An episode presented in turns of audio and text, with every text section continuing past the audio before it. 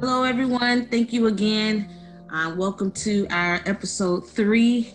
Uh, thank you so much for just listening to our first two episodes. I hope you enjoyed them. Uh, today, we are continuing the conversation.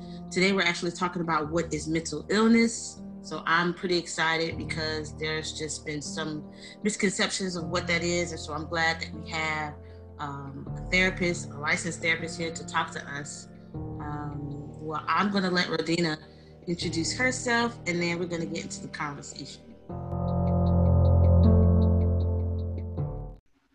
Thank you, Lawanda, for inviting me to come and participate in this conversation with you today.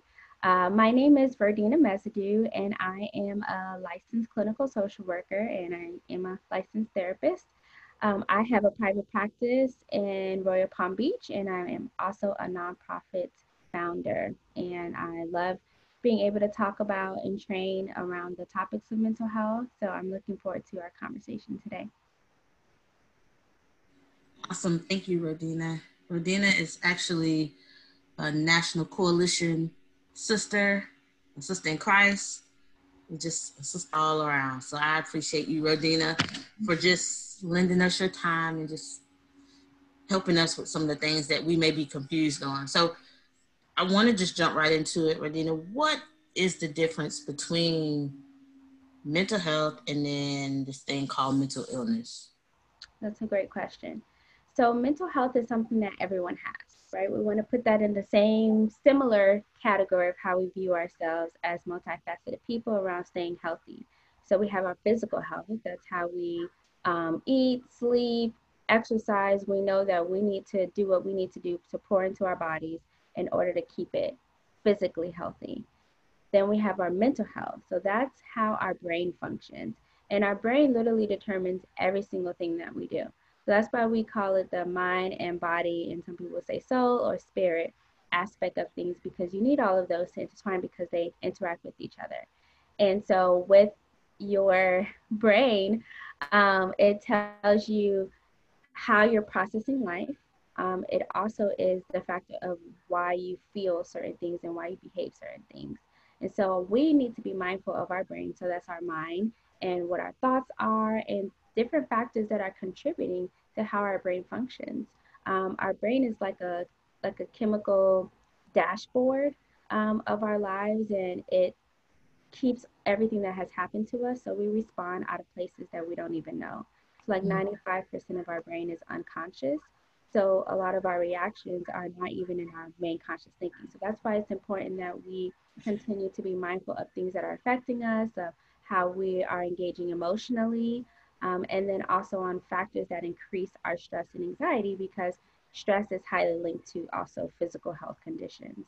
Um, mm. trauma is linked to physical health conditions. So we can't just say, okay, well, I'm good if my numbers are good at the hospital, but then we don't take care of our mental health as well. So we want to be able to do both. And then mental illness is really a clinical diagnosis. Um, so mm-hmm. that is to the point where you have seen a licensed clinician either a psychiatrist, a psychologist, or a licensed therapist, and they have given you a clinical diagnosis um, of a mental illness. And typically, you receive a clinical diagnosis when you're struggling with um, clinical symptoms, uh, depending on what the diagnosis is, but it has really impaired your functioning. So it stops you from being able to do your day to day things. Maybe you're not um, going to work, or you're not waking up in the morning, or you're having um, difficulty with relating to people, or you're having difficulty with focusing and it's to the point where maybe you're not having good academic performance, right? So maybe you're struggling with um, doing well in school, um, or you're struggling with having relationships, or you're struggling with um, having a normal day like other people are able to do. Um, and so when your functioning decreases, that's when we want to look more at okay, is a mental illness, right? So I might eat a lot of sugar that doesn't necessarily mean that I have diabetes, right? Um, or I might, um, so once I get to the diabetes portion, that's when I have a physical illness. So it's the same aspect. So we all have our mental health to take care of, but once we have our mental illness, that's when we really have a clinical diagnosis that has impaired our functioning, and that typically it's not something that we would want to manage on our own. We want to see a licensed clinician that could help with that, or a psychiatrist, and or a psychiatrist. That's good, Rhodena, because you know you, your definition of mental health is consistent with our last guest, Tierney Woods, who talked about what is mental health, and she said the exact same thing. Mm-hmm. If you're living and breathing, you have mental health. Um, so that's really good. Now, the aspect of mental illness, Rhodena, it is so difficult as we're in this context of the church and mental health and mental illness. Uh, what is, in your opinion, why do you think there's such this huge stigma, specifically in the Black church, surrounding like mental illness? And they just think if you have a mental illness, you are crazy, you're out of your mind, I can't talk to you, or whatever the case. Yeah, I think the concept of uh, mental health, even the psychology field, is still relatively new um, as opposed to physical health. Mm-hmm. So we're still all learning around the aspect of mental health. And I think for a long time, um, mental illness has been looked at as hysteria. It's been looked at as um, psychosis, you know, and typically you don't think, oh, something is going on with that person until you might see them respond in an extreme way. And that would be hearing voices or having a psychotic episode or breaking down to the point of, you know, having to go to a hospital. And that's what we're associating as, oh, something's really going on. So when they hear mental illness, that's what they think about. Mm-hmm. And in social um, media or just our media in general, that's the dramatization of mental illness is we only see a certain characterization of who what mental illness looks like so we only associate the extreme cases to that. And I think that's why there's this huge stigma because people don't want to have that association on them just to admit that there is something that they're going that they're going through and that they have experienced things in their life where they're having difficulty with um, meeting their day-to-day needs.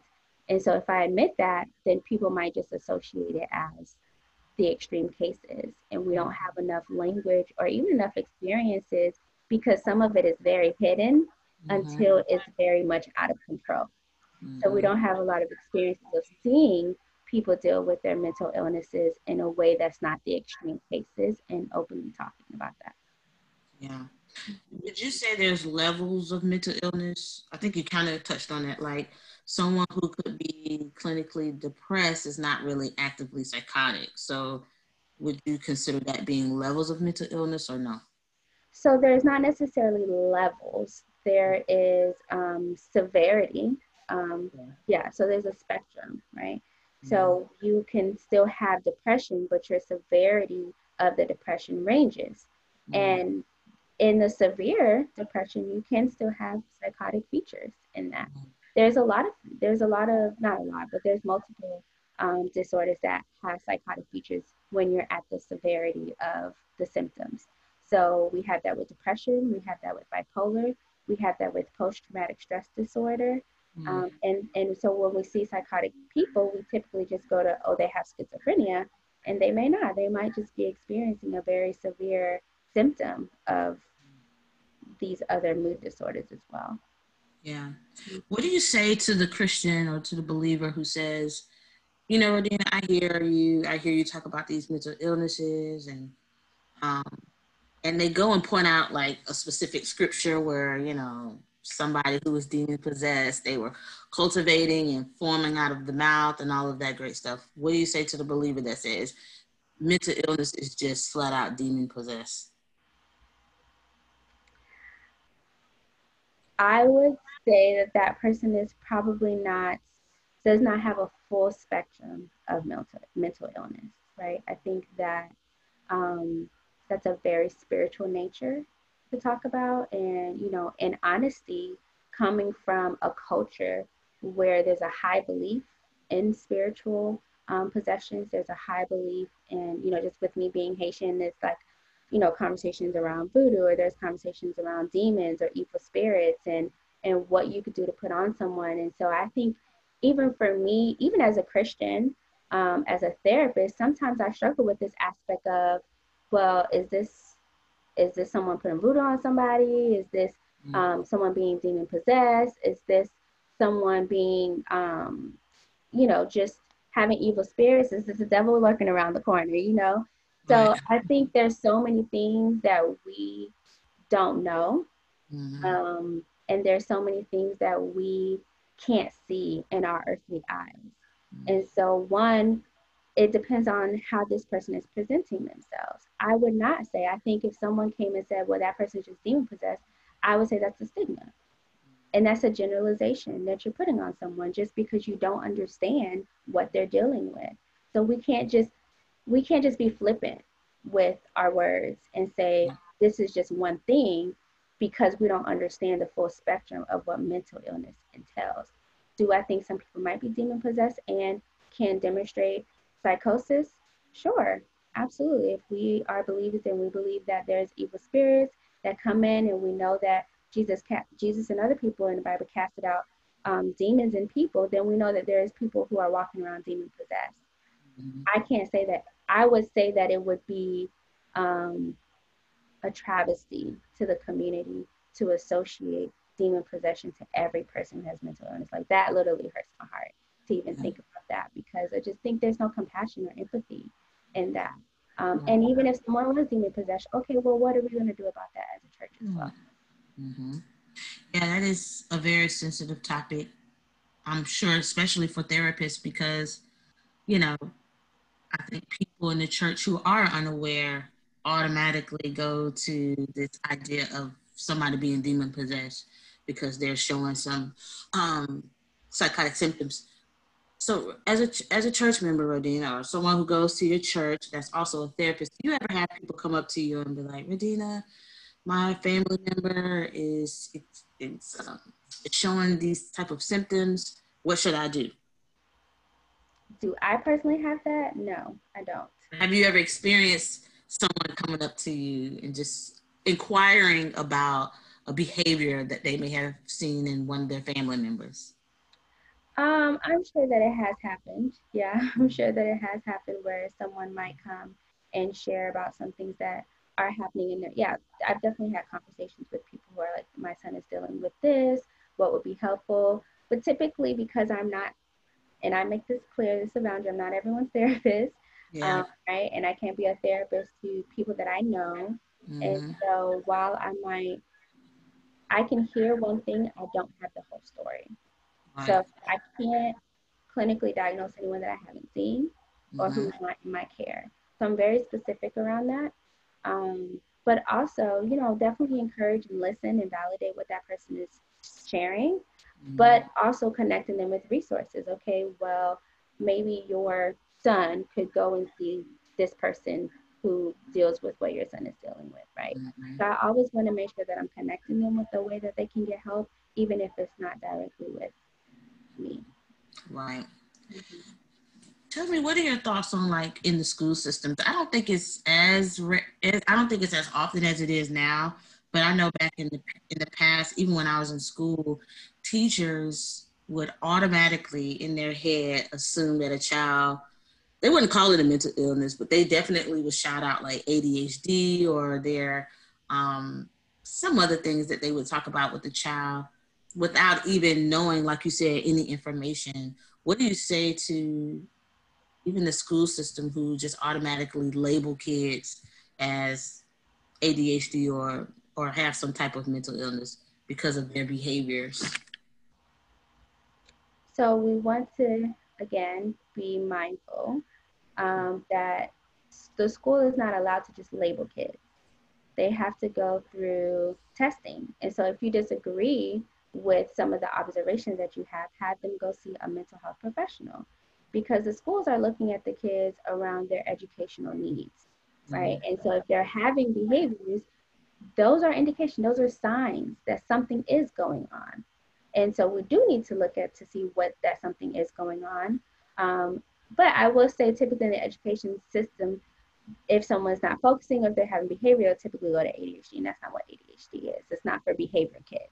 It's for kids who are either hyperactive or they are um, having difficulty focusing, and that does not mean defiant, mm. right? So defiant behaviors is something else. Um, that's not a character that, that seems to be this characterization for ADHD and it's inaccurate. Um, but if you don't agree with what the school psychologist comes up with, do your own outside testing. Have your have your child go to um, a psychologist privately that does cost money um, but have them be able to go and have a thorough examination of themselves that's not specific to the school district that they're going to be looking at what is this child failing to give a diagnosis to provide some of those um, educational plans? So if you have an outside person they're really just looking at your child and what your child needs separate from what the educational system needs. Mm-hmm. that answers your question. Yeah that um so i just i heard you mention you are not you can't see as a therapist you're you can't be somebody's therapist who you're in close communication with or in a close relationship with. Can you explain a little bit why you can't um be someone's therapist who you may be friends with or maybe be in a bible study with or a life group with? Yeah so it's an ethical issue. It's um so all therapists have a code of ethics that they have to essentially be sworn by um, and to keep their licensure. And part of the code of ethics is certain boundaries that are put in place that won't create what we call like ethical dilemmas. Um, and therapy is really has been, for a long time been a place where people don't want to go to therapy. It's yeah. more now in the last five to ten years maybe that therapy has been more of an open conversation that we're able to have about sharing openly that they're in therapy or inviting therapists to have these discussions. So a long, long time ago, people wouldn't go to therapy and they wanted to create a space where it was if you just wanted to go just for yourself and you don't want anybody else to know and you don't want any other relationships in your life to be impacted and you just wanted to go, you should be able to have that privacy, that confidentiality, and safety to process whatever you want. And it has no impact on your personal life. Mm and you're not revealing information to people on your personal life before you want to just because you need to talk to somebody or you need some assistance you need some support you need some help mm. and what they find that when you have a dual relationship um, with someone it's more than just the context of what you're talking about so mm. now there could be a fear that what i talk to you might go to somebody else mm. or i'm talking to you about my trauma maybe i'm talking to you about my mother who, you know, physically harmed me. And then I see you at church and then I'm recounting our session mm-hmm. because me physically seeing you is reminding me of all the things that we talked about. Mm. Right. Or uh, maybe you know that I'm a therapist and I'm seeing you and then we're having conversation and people might associate you never know but people might associate oh maybe that's one of her clients mm. So we want to keep the privacy as much as we can. We want to keep the confidentiality, and we want it to be a neutral place. Mm-hmm. Like I don't want you talking to me thinking about how I'm going to be thinking about you when we in an NCBW meeting, mm-hmm. and you know because you just told me some things that you were struggling with. Mm-hmm. We we wanted to feel like this is a neutral party. They're unbiased in the sense of they don't have any personal um, personal relations with this person or even personal feelings about what that person is sharing outside of just being in that space of mm-hmm. creating trust and non-judgmental. Um, and we know that it's hard to do that when you have a, another type of relationship with that person. Right. Mm-hmm. and make that and you know what Rhodena that makes sense I think about too. If my friend is my therapist I just think that there's going to be a little bit more emotional investment um, and I think therapists can have some type of investment emotionally with their clients, but not to the extent of this is my friend and now she's doing this and now I'm I'm emotionally um, affected by it because she keeps doing the same thing over and over again. As if you're my therapist, there is no connection like that. Right, right. Or even if you know you are, let's say maybe it's not as close as a friendship, or you mm-hmm. just know it, you just know a situation. Let's say we're in the same church and I know the same information that you know, and the perspective that you're sharing may be different from even what I experienced. So we might create some type of ethical, of course, you know, therapists want to take a non-judgmental stance, but we might create a sense where I can't just be in what you're talking about because I'm also thinking, I was there when that happened and I know what went on and the way that you're presenting that is not really what happened. You don't want right. any of those conflicts, any personal yeah. to come in to the relationship. That's even why, you know, if I'm seeing a client individually, I'm not going to see them and do marriage therapy with them at the same time.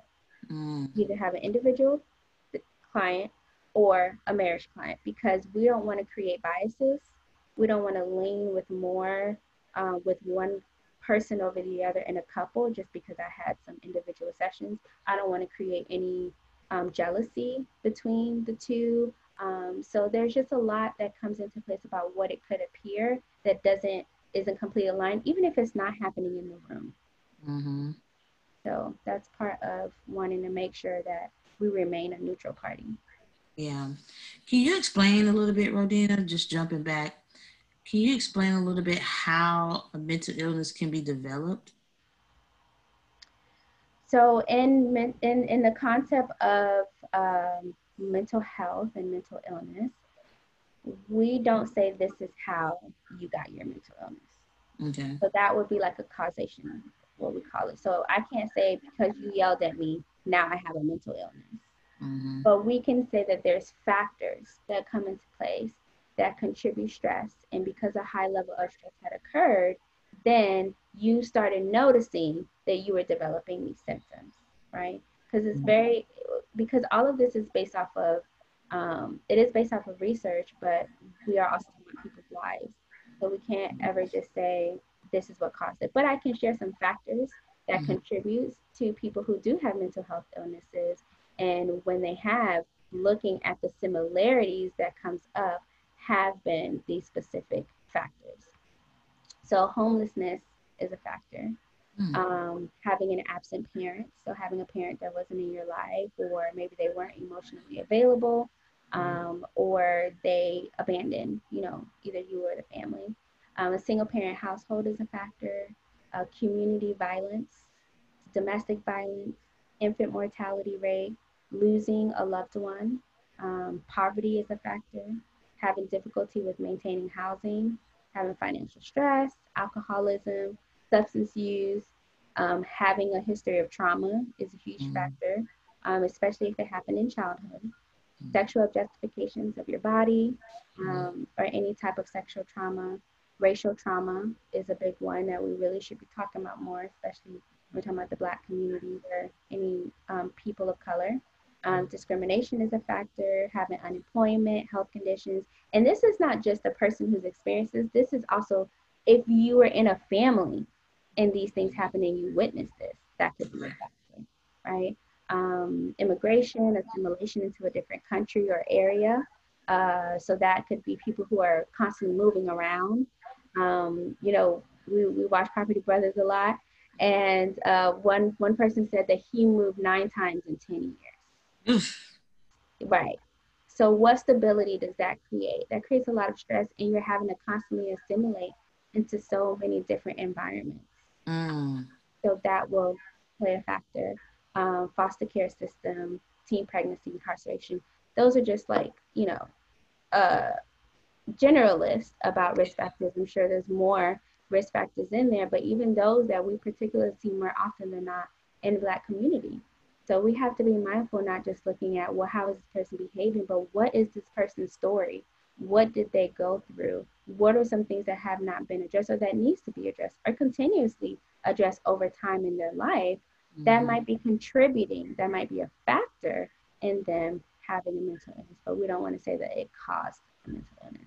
Right.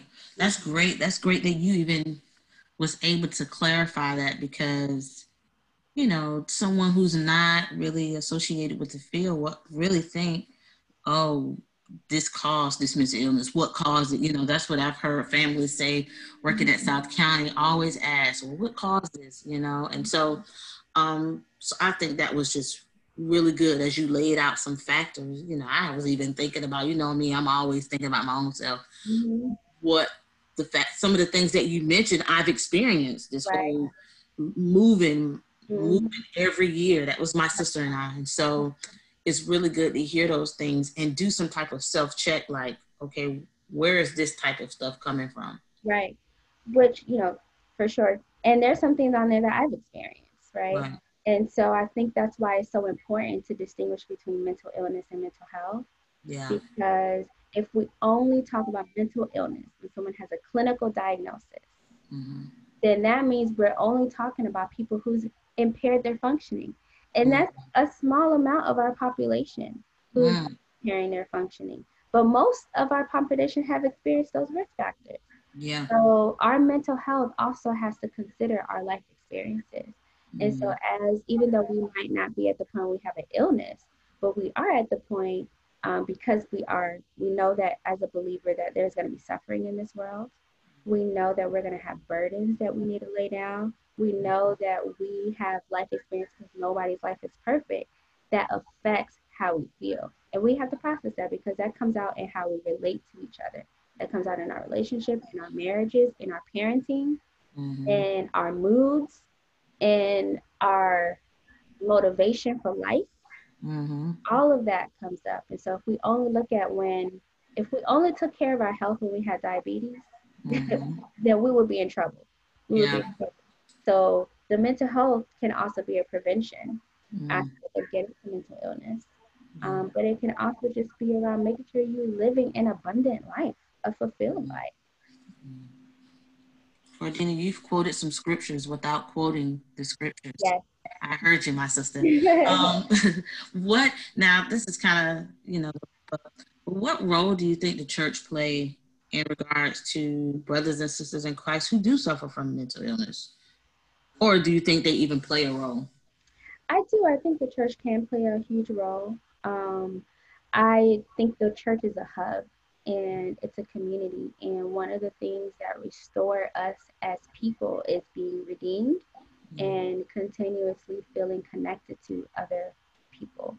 Um, I believe Paul said if we think that the Christian life is just about living an upstanding life, but then we don't love others, we've completely lost sight of what it is, right? Mm-hmm. So I think even in people who have mental illness, mental health, right? I, I really hate, and I know that's part of what we're doing today, but I do in general hate distinguishing between mental illness and mental health because I feel like it continues a narrative around certain type of people. Mm. And when we hear about certain type of people, there's so many times I go and I speak around like mental health, and then people come in and they're like, "Oh, you know who needed this? My cousin needed this, or my sister needed this. They really got this going on in their life." And I'm like, "Hmm, no, I think you needed to hear this. Right. Everybody needs to hear this." Mm-hmm. So while we do have people who are struggling more than others, when we make it just about them, we take ourselves out of the equation because we're not struggling the same way that they are, but mm-hmm. we're all struggling. So I think as a whole, mm-hmm. um, mental health or mental Ill- and or mental illness, um, the church is a community, and mm-hmm. the way that we restore those those risk factors is having people come and sit with us, who's not trying to change us, but who could just be there to support, who could be there to listen, who could be attentive, who could be emotionally available, who can provide empathy and understand what you're going through, and even provide some resources if that's available or direct you to a resource that's mm-hmm. available. But people want to feel like there there is research that says if someone feels like there's one person in their life who really cares about them, they're less likely to commit suicide. They're more likely to get through medical conditions and they're more likely to recover. And that's what the church is supposed to be. You don't have to know how to do it right you just have to be willing to bring people in and feel continue to feel connected with each other. And i really feel like that's what the church can be. It can be a prevention and it can also be a restoration for souls to continue feeling connected with each other. Yeah. And i think that's really good Rhodena. Even when i think about the church i think we all do. We, we are a church one body of many of many members because we have the Rhodenas and the Tierneys who are the solid believers who are also professional licensed therapists. Mm-hmm. And so they are, are a part of the church. And so, or you have, you know, whoever, you have doctors like Nakia, who's a part of the church. And so I think that's a good point. Like we, I think the church plays a major role um, in dealing with our brothers and sisters who may be, cha- be struggling mentally. I struggle mentally, you know what I mean? And no, I haven't been clinically di- diagnosed with, you know me, Rodine. I'm always, mm-hmm. I think I got it, mental illness. Um, and, and not even trying to be funny, but sometimes, you know, we who work a normal life or who lives, who people would consider normal, we just struggle. And so mm-hmm. I like that concept also to say, hey, I don't really want to continue to to talk about the people who have mental illness, but let's talk about the people who have not been diagnosed but still have mental challenges or are mentally unstable. Because that's all of us. Yeah. like no one is left out of this conversation, right? Are you sure? Because the other day I felt a little perfect. I no. Perfect. no. uh-uh. I'm in this conversation. You in right. this conversation. All of us are in this conversation, and we're all learning with each other. And just mm-hmm. like our spiritual growth is not going to come just from sitting under a pastor, we got to do our own work. We have to mm-hmm. have our own um, time with God, right? And so we can't just look at the therapist to say, oh, we got therapists in our church and they're going to be the ones who's going to help with mental health issues. No, it's all of us that's mm-hmm. helping with mental health issues. It's you when you're inviting someone over for dinner, you're helping with mental health issues. It's mm-hmm. when you are going to the beach together, when you call someone and say, hey, your mom died, I'm just calling to check up on you. That's mm-hmm. helping with mental health issues. We mm-hmm. can't just leave it to when people are at a complete breakdown to say, well, what's the church going to do? That's if I t- less than 10% of the population. So we're looking at over 90% of the church who are hurting, but until they break down, you're not looking at them. You're not addressing. Yeah. And we're all hurting if we're sinners. Yeah, that's the truth. And that's and, and Rhodena, that's so good because I think that's that once again that that concept of just community, mm-hmm. you know. And one thing my pastor said the other day, he was like, jump in a life group because you can't do this alone. It's right. just impossible to think that I can't be in nobody's Bible study group or right. I, can just do this alone. It's a red flag too when I hear not only men say it, but when I hear women say, you know, I can do this alone. It's like, sis, no, you cannot. You right, know? right. Um, and so. Yeah. And I think it's important not just to talk about. Oh, I'm sorry.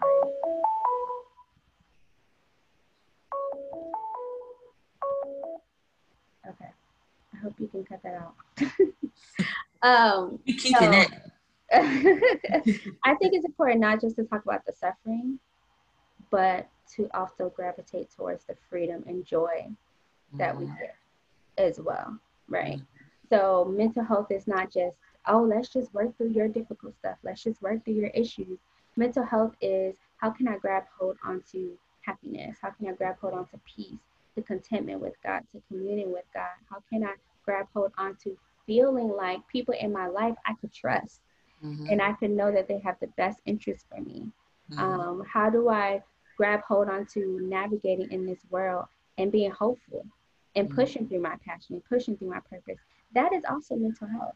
Mm-hmm. It's not just working through the difficult stuff, it's we need to move over to living life abundantly and with joy and I think there's so many ways where God gives us grace, He gives us love, and He gives it to us so that we can live freely. Yes, mm-hmm. suffering will come, but I think ultimately it's the freedom and the liberty, it's the hope and peace that drives us to Him, and that mm-hmm. drives us to want to live life. Mm-hmm. So we can't we can't miss those things because that's the ultimate place we want to be in, which is why we need to address the issues that comes up. Yeah. That's good, Rhodena. I think I think I think it's really good that we continue to have these conversations so that we can continue to educate the church. Right. You know, um, because especially the black church, you know, I'm passionate about the black church. Um, because I think there are times where we just lack resources and um, another brother was just saying how sometimes we're behind the ball. And that's okay because God is good, He's gracious, and He allows us opportunities like these platforms and other platforms, you know, Angela T with mental health in the church. Um, so it's really good that God has allowed these opportunities for us to educate our brothers and sisters. So thank you for once again lending us your time. Um, listeners, I hope you really got just some valuable information from Rhodena. Uh, Rhodena is a licensed therapist, like she said. Her own business is Restore Wellness. Um, Rhodena, you taking clients right now? I am not taking clients, but I will. I do a clinician at my practice who's taking clients, and I will gladly refer you to someone as well. Oh, that'd be awesome. So, um, and also check out her nonprofit, Dare to Be a Girl. Really um, doing some great things for our little ones. Thank you, sister. Um, Ah, you're welcome. Thank you all again. Please support us. Um, pray for us definitely because we need prayer. But if you also want to support us financially, go ahead and go to our website, click donate. Anything helps. So we are grateful for your willingness to even support the ministry. Thank you guys and enjoy the rest of your day. Bye.